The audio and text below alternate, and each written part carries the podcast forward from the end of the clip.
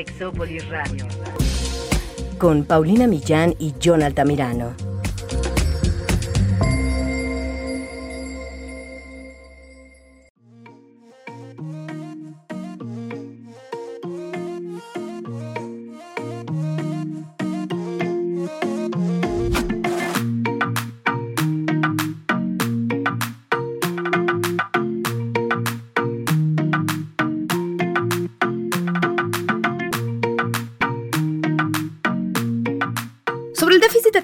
Cada vez se leen más cosas.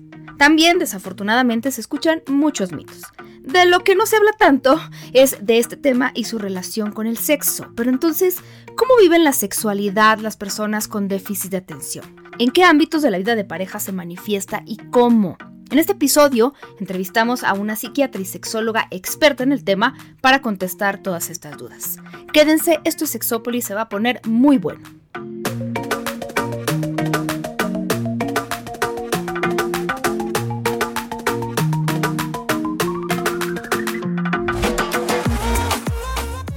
¿Qué tal? Bienvenidos y bienvenidas a Sexópolis, a una cabina que a ustedes les va a gustar muchísimo. Yo sé que a ustedes les va a gustar porque me han pedido mucho este tema y porque por fin logramos, bueno, yo logré, porque le pedí, ¿verdad? A la doctora Beatriz Cerda de la O que nos acompañe y el tema del que vamos a hablar hoy es un tema que ustedes han pedido muchísimo. Yo estoy muy contenta de poder tener una persona experta en eso, pero además es una amiga, es una sabia, es... A ver, ¿cómo estás, doctora Verdi Cerda de la O? Primero, Beatriz Cerda de la O, ¿cómo estás? Primero te saludo. Muy bien, muy bien, Pau. Y tú, muchas gracias por invitarme a este espacio contigo que más bien al revés, tú eres mi maestra, mi sensei. no, ve, es que además, mira, bueno, yo sé y me dices si agrego algo más.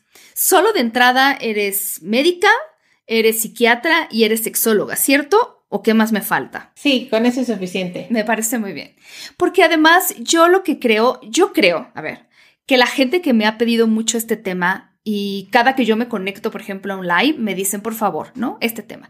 Yo siento que hay varias razones, una de las cuales es que no se toca el tema de la sexualidad relacionada con el tema de trastorno por déficit de atención. Y entonces yo creo que la gente dice, ¿será que a lo mejor hay algo? Yo no sé, amo que la gente quiere escuchar sobre esto, me interesaría saber por qué quieren escuchar, pero, pero yo sí creo que hay poca información, ¿cierto? ¿O qué te ha llevado a ti a hablar del tema antes?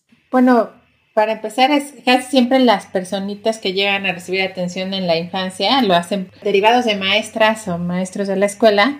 Y el, problema con el déficit de atención es que casi siempre se detecta solo a las personitas que son hiperactivas, pero impulsivas, pero no a las que son inatentas. Entonces, se presenta muchas veces desde la infancia y mucha gente compensa, mucha gente que es muy inteligente compensa estos síntomas de inatención con la inteligencia, obviamente, pero los síntomas de impulsividad y de hiperactividad son los más visibles, los de inatención en mujeres, que son más frecuentes en mujeres, son mucho menos visibles. Entonces, te, invitan a hablar porque, pues, están notando que los niños están inquietos, que son... Eh, que no prestan atención, que no aprenden bien las cosas en la escuela, que se distraen rápidamente, que no organizan las tareas y las actividades.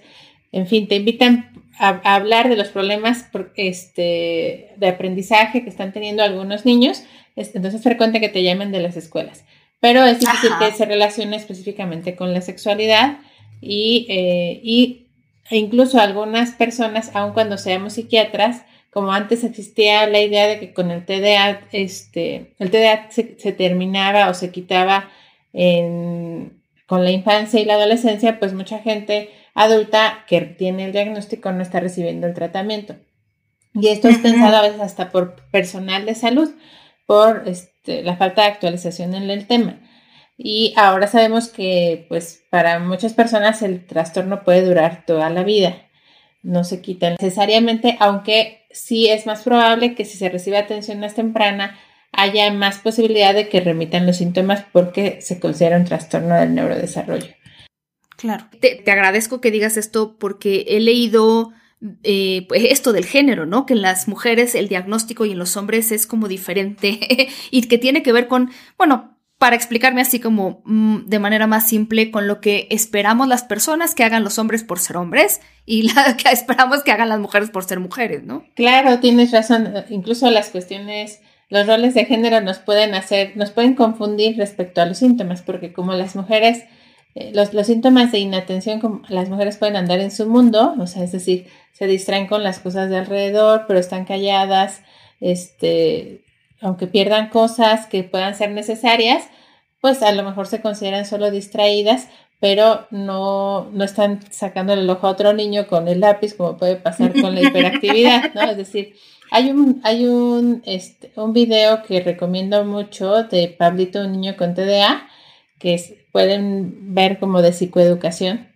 y que tradujo al español un querido amigo y también un, querido amigo experto en TDA que se llama Mauricio Leija, psiquiatra y psiquiatra de niños, que justo permite ver muy bien los síntomas de las niñas, del niño, bueno, con déficit de atención, ahí es un video del niño, pero las chicas que son inatentas pueden no percibirse porque simplemente se distraen con estímulos, ya sea internos, porque pueden distraerse con sus propios pensamientos, o ser, este, parecer poco entusiastas para hacer algunas actividades que requieren un esfuerzo mental sostenido como leer, a lo mejor, pero no, no están siendo impulsivos, no gritan, no golpetean, no levantan las manos, no, este, no interrumpen conversaciones necesariamente si no son impulsivas o hiperactivas.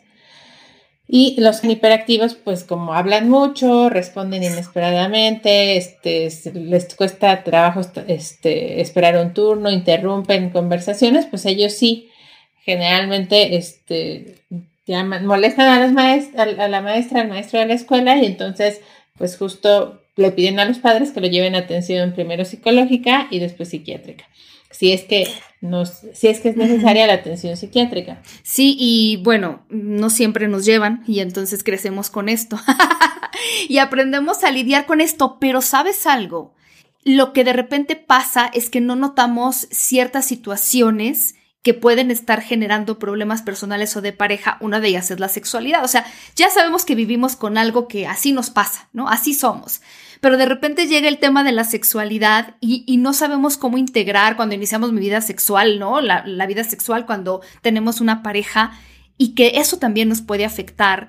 Y ya no solo es el así somos, sino también ahí hay un cruce que yo no creí posible. Platícanos de eso. Sí, pues mira, pensaba ahorita incluso con la pandemia hay un término que se llama hiperconcentración, que es como la capacidad de, estar eh, en una actividad que sea interesante y que las personas puedan mantenerse ahí por horas. Muchas veces eso pasa con las niñas, niños o las personas adultas que dicen, ¿cómo va a ser déficit? ¿Cómo va a tener déficit de atención? Dicen los adultos y se la pasa con el celular las horas y ahí en el... El videojuego. El videojuego nunca lo vemos que esté, que esté más concentrado. Claro, porque son actividades que no requieren un esfuerzo este, mental sostenido y que incluso llaman la atención. Así, así son hechos este, estos videojuegos para generar incluso en algunas personitas, cuando no hay un límite adecuado, pues este, una conducta que terminaría llamándose hasta adictiva, ¿no? Entonces, por ejemplo, ahora con la pandemia, que muchas personas estuvieron encerradas, con la posibilidad de estar con los videojuegos, con las redes sociales, de comprar en línea, pues empezaron a tener algunas conductas desadaptativas que les han llevado a tener problemas con las relaciones, ¿no? Por ejemplo, em, pues que utilizaran mucho la pornografía, ¿no? O que empezaran a dedicarle más tiempo al teléfono que a la pareja, que eso nos ha pasado a todos mucho, ¿no? O, a la gente de la familia. Y además teníamos en ese entonces este, la justificación porque pues ahí en el teléfono o en la computadora estábamos haciendo todo, ¿no? Trabajar, estudiar, este, visitar a los amigos, entonces, y pues justo estas situaciones eh, si hemos visto que las personas adultas ¿no? varían según la edad. Fíjate que ahora que he visto en la sexualidad algunos niños y niñas que están hipersexualizados porque pues en la falta de control de, los, de las redes sociales y de los espacios de, pues sí, digitales que, que deben ver las niñas y niños, pues se han estado expuesto, exponiendo a mayor eh, información de la que son capaces de entender y algunos están teniendo conductas hipersexuales. Pensaba un pequeñito que me comentaba que, bueno, eh, no tengo nada en contra de Bad Bunny, la verdad ni lo conozco ni pero este se la pasa cantando canciones este, a la mitad de la clase, ya generó problemas en el salón, este, se está tocando los órganos sexuales externos todo el tiempo, ¿no? Entonces ya lo conocen como el, desinhibido, el que es este, incómodo, el que está pervirtiendo a los otros niños. Entonces, en una de esas, este chiquito, porque no es, no es mi paciente, sino el, paciente que también empezó a obtener esta conducta y si tiene déficit de atención, se junta mucho con él y, este, y dice, si yo, si a mí me ves mal, a él lo ves 10 veces peor, ¿no? Y tiene 10 años. Entonces, pero eh, me decían las mamás, están ahorita peor que nunca, todas las, las, escuelas están este, muy desorganizadas tratando de adaptarse a las secuelas en la salud mental de eh, la pandemia. Y si ya tenían una, una, enfermedad previa a la pandemia, que además se pudo eh, hacer comórbida con otros padecimientos, por ejemplo, pues en este caso el abuso del uso de Internet, ¿no? O, alguna, o algún, algunos síntomas depresivos o ansiosos, pues pueden estar combinándose ahí y tener impacto negativo en las relaciones. Pero, por ejemplo, en las, en las personas adolescentes, pues tienen más riesgo de consumir sustancias, ¿no? Y puede ser que, eh, pues en las relaciones interpersonales esto pudiera ser muy interesante, ¿no? Como al practicar el chemsex, ¿no? A lo mejor puedan ser más, eh, tener mayor predisposición a exponerse a algunas conductas que pudieran ser de riesgo porque no miden bien el impulso y de repente resulta que esta conducta termine siendo adictiva, ¿no? Entonces, es muy importante, tienen mucho más riesgo de adicciones las personas que tienen TDA y no reciben tratamiento porque pues están un poco en búsqueda también de la novedad y muchas veces se aburren fácilmente y necesitan encontrar otras cosas que los hagan sentir mejor. Y a veces, si además tienen una comorbilidad con depresión o ansiedad, pues puedan usar las sustancias para sentirse mejor y volverse eso un problema. Y ya siendo grandes, pues tienen más riesgo de divorciarse, de tener problemas legales, de tener accidentes. Pensaba en un paciente que tenía, creo que alguna vez lo había platicado, que tenía un seguro de carro mucho más costoso porque como se chocaba mucho, pues ya en el trabajo, ya en el seguro le cobraban tres veces lo que a la, gente sin este problema le cobraban. Y este, hasta que alguien le sugirió, oye, no tendrás déficit de atención y, y por eso buscó el tratamiento, ¿no? Y definitivamente lo tenía. Pero pues si eres chiquita o chiquito, pues se te pierde el, se te pierde el lápiz. El, lápiz. Pero si eres grande, si eres un adulto con TDA, se te pierden los hijos o las hijas, ¿no? Pensaba en un, paciente que literal se le olvidó, llegó a la casa y la esposa súper angustiada este, si el niño, ¿no? Pues es que, chin, pensé que iba a ser tú, ¿no? Y el niño tres horas esperando allá afuera, ¿no? Y pues obviamente, si esto pasa de manera recurrente, genera mucha tensión en el ambiente familiar porque tienen que estar los familiares como, terminan siendo mamás de, del paciente con TDA o papá de la paciente con TDA que tiene que estar supervisando pues todo lo que hace, ¿no? Que no deja la llave del gas prendida porque se distrajo, que a lo mejor no este, si se va, eh, cosas simples, pensaba en otro, en otra, en una ocasión, una, una paciente que tiene déficit de atención, eh, que vivía en un edificio, este, de repente cortan el agua, ya ves que los problemas en la ciudad son muchos de la, del agua, cada rato la andan cortando, la cortaban y ella pues dejó la llave abierta, entonces, y no se dio cuenta y ya cuando le hablaron del trabajo, pues estaba inundada toda la, todo el edificio ya tenía un problema hasta legal ahí porque, pues por no checar esto que es simple, ¿no? Pues las circunstancias de la, de la edad adulta ya generan tensión y obviamente pues la pareja pues estaba enojada o cansada de, de tener que estarla revisando. Entonces esto genera cambios en las dinámicas en las relaciones interpersonales e incluso problemas financieros porque ella tuvo que pagar una pipa para llenar el, este, el tinaco, la cisterna de ese edificio, ¿no? Y pues era mucho estrés este, para ella estar viviendo con esta condición. Ay, no, es que, es que qué difícil es, de verdad la gente no se imagina. Eh, digo, yo, yo sé que hay muchas cosas que hablar, pero sí me gustaría meter mi cuchara solo en eso y decir, oigan, no se trata solamente de... Eh, como de decir, pon atención, ¿no? Porque no va por ahí el asunto, no solo es pon atención y ya, ¿no? Eh, si, si se pudiera, o sea, la persona que dejó el agua abierta, la situación, todo eso, realmente si lo pudieran evitar, lo hubieran evitado, pero no solamente es como, eh, ya pon más atención, fíjate, porque de verdad es mucho más complicado que eso. Claro, porque justo la atención es la función encargada de focalizar los estímulos, ¿no? Y puede ser interna a lo que sucede al interior de nuestro cuerpo o, externa a lo que está ocurriendo en el entorno, ¿no? Y tenemos que eh, eh, discriminar qué es lo más importante para prestarle atención a ello. Y obviamente esperamos que esa atención se sostenga según una, determinada tarea, pero justo las personas que tienen este problema, pues tienen esta dificultad para sostener la atención y obviamente si no se sostiene la atención en el tiempo, por ejemplo, en, se espera que sea para personas adultas 20 minutos para una actividad en particular, ¿no? Y hay varios tipos de atención, una que se llama selectiva, que es la capacidad de diferenciar entre los estímulos relevantes de los distractores. Es eh, difícil que la puedan tener las personas sin tratamiento y justo, por ejemplo, pues subrayan, todo el libro, están leyendo y subrayan todo, no pueden discriminar lo que es más importante, se aburren fácilmente y no terminan de leer. Y bueno, esta atención es una, la atención es una función de la mente y la mente está en el cerebro, es lo que tenemos que recordar. Y justo la mente está en el cerebro, como cualquier otro órgano, el cerebro se puede enfermar, ¿no? y específicamente se, enferma en la función de los neurotransmisores, que son las moléculas que llevan las señales entre una neurona y otra y que tienen funciones muy específicas. En particular, la dopamina está en, eh, de alguna forma, llega a ser deficiente en las personas que tienen este trastorno y justo pues el tratamiento generalmente está enfocado a dar estimulantes que ayuden a regular justo este neurotransmisor que está deficiente. No, nadie se va a hacer adicto, no le decimos a nadie diabético que se hace adicto a la insulina, porque el páncreas no lo está produciendo. ¿Por qué a las personas que tienen déficit de atención les decimos que son adictas?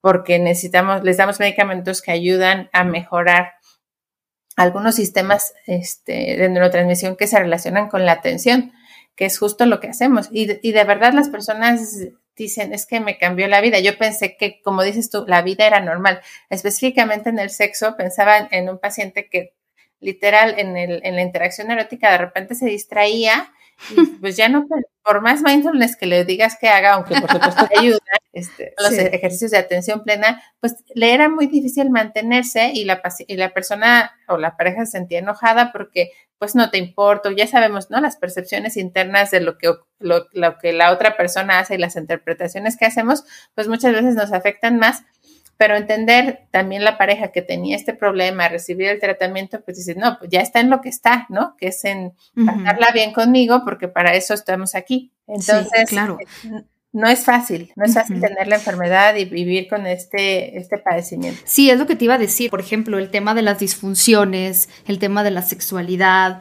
eh, todas esas cosas se pueden ver afectadas y la verdad es que son más de las que, de las que pensamos. Entonces, en muchos casos, en realidad, la disfunción de lo que nos habla, bueno, si le quieren llamar disfunción sexual, es de algo que está sucediendo más bien a, pues a otro nivel, por así decirlo, ¿no? Claro, Claro, y siempre por eso hay que descartar, bueno, pues el mismo término de sexualidad nos dice que tendríamos que tener eh, cierta, eh, hay que identificar, ¿no? Específicamente factores relacionados con la identidad y con la propia salud mental, que forma parte de la salud sexual, ¿no? Entonces, y esos pensamientos o las fantasías o los deseos, pues pueden estar en otro lado, en vez de estar en la persona con la que quiero compartir esa experiencia o esa práctica erótica, porque justo estoy eh, distraída o distraído, ¿no? Y pues, y además, si tengo, eh, decíamos, predisposición en la familia, en el contexto para usar alguna sustancia, pues puede ser que empiece a usar sustancias inicialmente como para compensar los síntomas que después sí se vuelven adictivas, como el alcohol o los o cocaína u otros tipos de sustancias que decíamos también incluso ahorita relacionados con lo erótico que que incrementan la tensión erótica en el momento, pero después ya sabemos que la perjudican. Sí. y yo también por ahí alguna vez había oído investigaciones que empezaban a hablar también sobre el tema del sexo protegido y en la adolescencia, que se veía que era como mucho más complicado para las personas con déficit de atención también. Todo eso es muy, yo me imagino, pues, digo, sé que se refería a muchas cosas y a muchos métodos de prevención, incluido el, preservativo, pero también me puedo imaginar que para muchas mujeres que quieren usar un anticonceptivo, ¿no? Y esto, pues se complica. Yo pienso que sí. Sí, es, específicamente de por sí los roles de género no nos ayudan a las mujeres porque pues no nos enseñan a hablar del sexo, de, de decir no en la interacción erótica y muchas veces, aun, eh, aun cuando tengan la intención, pues literalmente si se me olvidó, pues va a ser difícil que, ¿no? En ese momento si me ganó el impulso, que a todos, a todas las personas nos puede pasar, pero pues va a haber más probabilidad de tener algún, eh, alguna eh, infección de transmisión sexual si no contamos este, con esta capacidad de frenar el impulso, que justo es lo que hace el, el, el cerebro sano sin este problema, ¿no? Pues nos, en la adolescencia pues es más difícil porque está justo en neurodesarrollo eh, avanzando el proceso de neurodesarrollo y justo pues ya sabemos que en la adolescencia somos más impulsivos y es parte normal del desarrollo, pero si además tenemos este problema, pues esa impulsividad va a ser más intensa.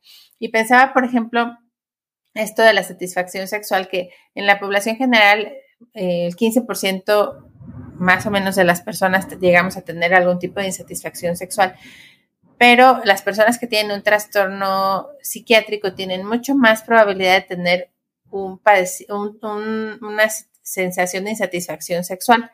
En particular, aquellas, hasta dos terceras partes de las personas pueden tener una, sensación de insatisfacción sexual.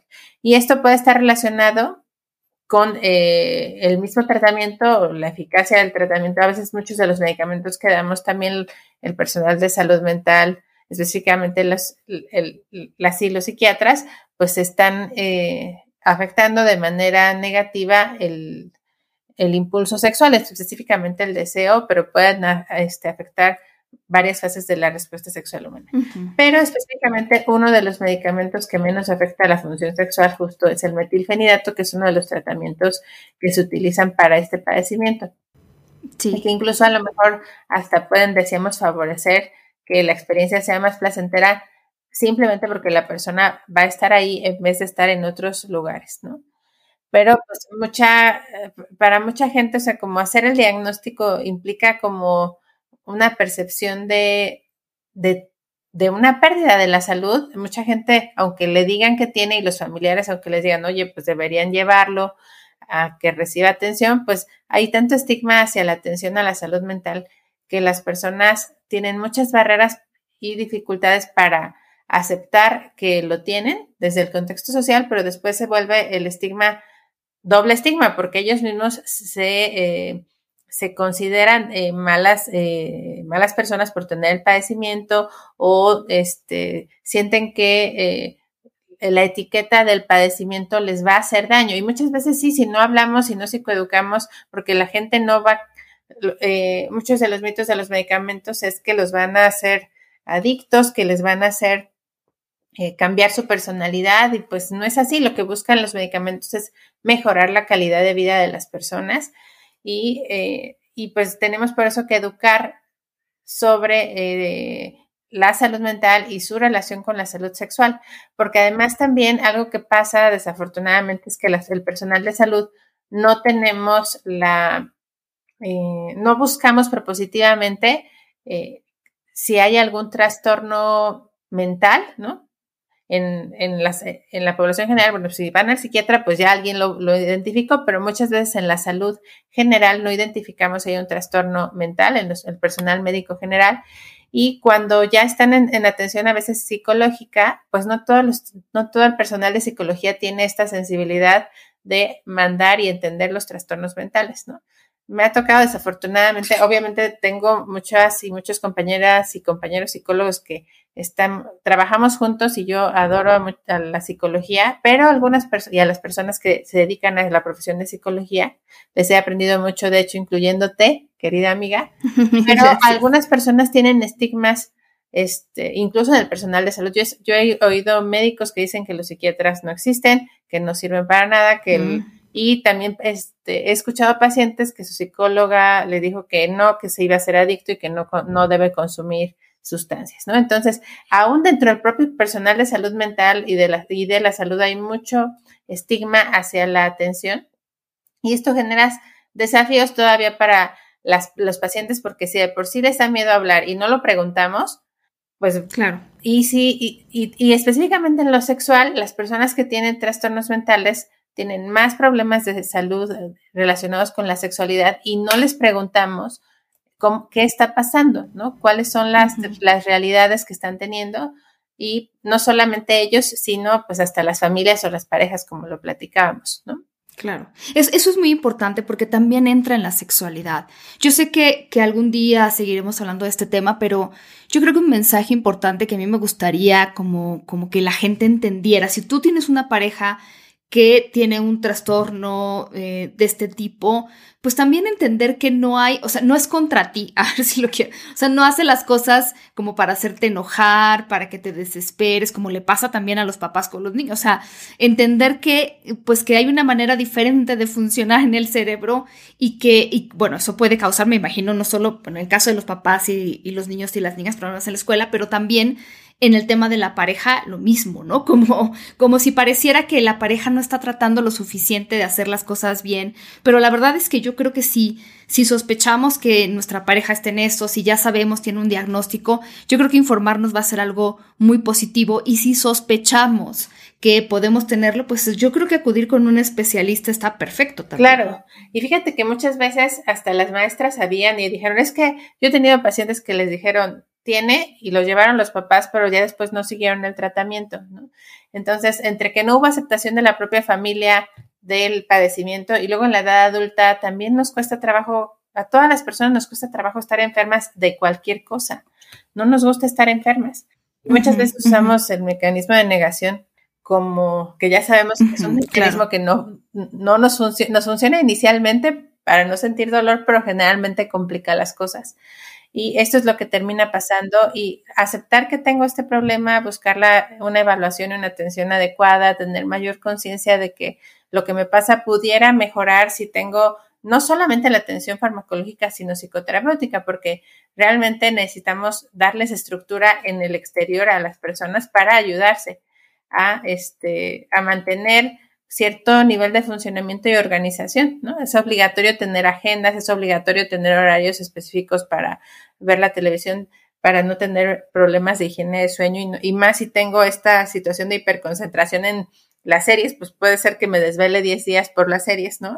Pero no por trabajar y eso me genera impactos negativos, ¿no? Entonces, debe haber mayor disponibilidad y acceso a las terapias y también este, nosotras como personal de salud en cualquier, en cualquier área debemos preguntar sobre la, salud sexual, sobre las relaciones sexuales, sobre la anticoncepción y los riesgos. Y si tenemos un, paciente que tiene un trastorno mental, no tenemos que atenderlo solo del trastorno mental, sino también tenemos que atender la situación de la sexualidad.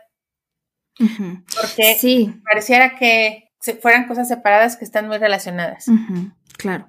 Y basta, por favor, también otro, mensaje, otro mensaje de su conductora de Sexópolis, eh, parar la violencia, la autoviolencia y la violencia a los demás que están pasando por algo así. Todos estos casos que tú me dijiste, si perdí el lápiz, si dejé abierta el agua, si choqué, basta también con este eh, maltratarnos tanto, que a mí me ha tocado verlo de manera infinita. Ay, ya volviste a hacer esto, es que no, no sabe, basta con esta violencia porque no importa cuál sea su situación, la va a empeorar la violencia, ¿no? Porque ya eso además va a ir a la, a la autoestima, a la autoconfianza, al autoconcepto. Por favor, parar con esa violencia porque si no, se vuelve pues imposible, todavía más complicado. Claro, sí, sí, sí, sí, nada justifica la violencia, ¿no? Y si hay algún problema en la regulación emocional, en el control de los impulsos, en la capacidad de tener este, organización, de gestión del tiempo, esto pensaba en el tiempo, justo se les va el tiempo a las personas con déficit de atención, sienten que van a tener tiempo y van a llegar tarde, ¿no? O tienen, dejan todo al último momento y ya tienen el, este, el problema encima, el examen encima o justo pensaba en un paciente que dejó de, no contestar la parte de atrás del examen, ¿no? Son muy listos, pero sacan mala calificación porque se les pasó contestar la parte de atrás. Entonces, todo esto, este, obviamente debe ir acompañado de terapia, eh, de terapias específicas para mejorar eh, los ambientes y eh, limitar el deterioro funcional que ha dejado el padecimiento y pues a veces también tratar las enfermedades que pueden ser comórbidas, secuelas de esta situación. exactamente. Sí, sí, y yo pues eso, eh, si ustedes sospechan, por favor, esto que decías que importante, no están en la negación, entender que si tenemos sospechas de esto, que a lo mejor es porque siempre ha sido así, pues sí, siempre has tenido déficit de atención. Buscar el, diagnóstico correcto, eh, la atención médica, para que, para que tú decidas por dónde quieres ir al asunto, ¿no? Hay muchas maneras, vas generando estrategias, todo esto. y que yo no sé si tú podrías, por ejemplo, decir, a ver, no sé, no sé si te meto en problemas, pero como dos o tres cosas que tú dijeras es que, a ver, lo que hizo que esta persona, por ejemplo, adulta o adolescente, se diera cuenta de que a lo mejor necesitaba acudir con un especialista específicamente, ¿qué podría ser? Que la gente que nos escuche dice, no, pues sí, creo que, creo que podría ser. Pues mira, para cualquier trastorno mental, específicamente en este caso, los tres síntomas principales son la inatención, la hiperactividad o la impulsividad. Y y esas, esas tres situaciones me generan disfuncionalidad en mis entornos, y eso ocurre de manera frecuente, pues probablemente yo pudiera tener este padecimiento. Y si eso se ha visto, por eso les recomiendo ver a Pablito, el niño con TDA, búsquenlo en YouTube y ahí encontrarán los papás o las mamás algún niñito. A lo mejor a veces uno se encuentra siendo adulto como alguien que, este, que lo tuvo. Ah, ahora entiendo por qué era, ¿no? no es culpa de nadie, no es culpa de los papás, pero a algunas personas les puede ir muy bien con el tratamiento y lo que buscamos es estabilizar ah, el síntoma principal o estos síntomas principales que, las personas, justo este querido amigo que te digo que es Mauricio Leija, dice que las personas con déficit de atención son eh, una, hace una analogía con las personas en, en auto, que bueno, vamos manejando, pero no hay semáforos, ¿no? Si yo voy manejando y no hay semáforos, pues va a ser muy difícil. Más bien no me voy a poder frenar aunque me pongan 20 semáforos. Claro. Entonces, eh, eso pasa específicamente con el control de los impulsos de algunos de estos pacientes y pues por más locus de control externo que pongamos, por más maestras que estén ahí, ¿no? o las mamás también desesperan que se tarden en hacer una hora, una tarea tres horas, pues eso también genera mucha tensión hasta en la, en la familia y hasta en las parejas. Y también en los roles de género, a veces se responsabiliza a las mamás de es un mal niño y no se comporta bien porque tú no estás siendo suficiente madre. Y no es cierto, pues te, echas tres horas con él en la, en la tarea, pero nada más no termina o con ella. Entonces, pues, eh, ¿qué buscamos? Que las personas tengan calidad de vida, las familias también. Y bueno, aunque algunas personas siempre tenemos que considerar que el tratamiento farmacológico debe ir acompañado de la psicoterapia, porque pues luego le queremos dejar todo al medicamento y pues tampoco, ¿no? O sea, la, atención debe ser integral, informar a las personas sobre los beneficios y los riesgos de los tratamientos, que en realidad el metilfenidato tiene más de 50 años en el mercado. Este, este querido amigo que les comento dice que es más, más, este, más seguro que el paracetamol, porque sí, genera hepatitis tóxica y, deberíamos entonces eh, quitar el estigma al tratamiento. Si no le funciona, solo tenemos dos opciones en, México, que es la tomoxetina y el metilfenidato, justamente para tratar este padecimiento de primera elección, ¿no?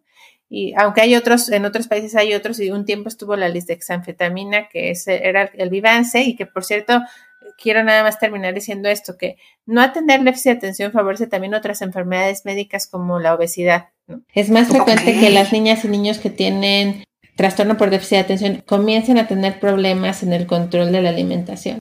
Y ya sabemos que, eh, es decir, tienen casi entre 1.5 veces y dos, eh, dos veces más riesgo de tener sobrepeso que las personas o los niños que no tienen este problema. ¿no?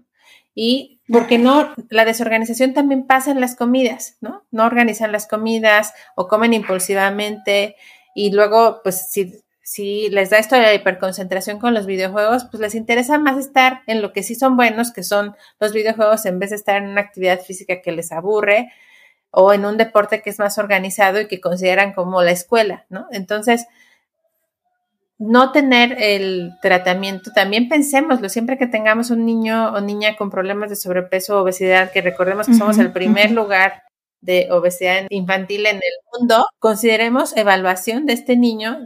Probablemente esto también va a afectar de manera negativa en algún momento la salud eh, corporal por los problemas cardiovasculares. Las disfunciones sexuales están relacionadas mucho con problemas cardiovasculares, como lo sabemos, y también pues la relación con mi cuerpo, ¿no? Que pues cuando generalmente hay problemas en la relación con el cuerpo cuando tenemos este, problemas de obesidad. claro. Qué barbaridad. Pues yo te quiero agradecer muchísimo porque me quedo con muchas reflexiones, con ganas de seguirte preguntando cosas, pero algún día te tendremos de invitada de lujo aquí en Sexópolis. Yo eh, te agradezco, doctora Beatriz Cerda de la O, también por si quieren ahí buscar algo en Google también. Y em, pues yo les dejo la consigna de siempre, de que se porten mal, de que se cuiden bien y nos escuchamos la próxima vez. Un beso muy grande. 嗯。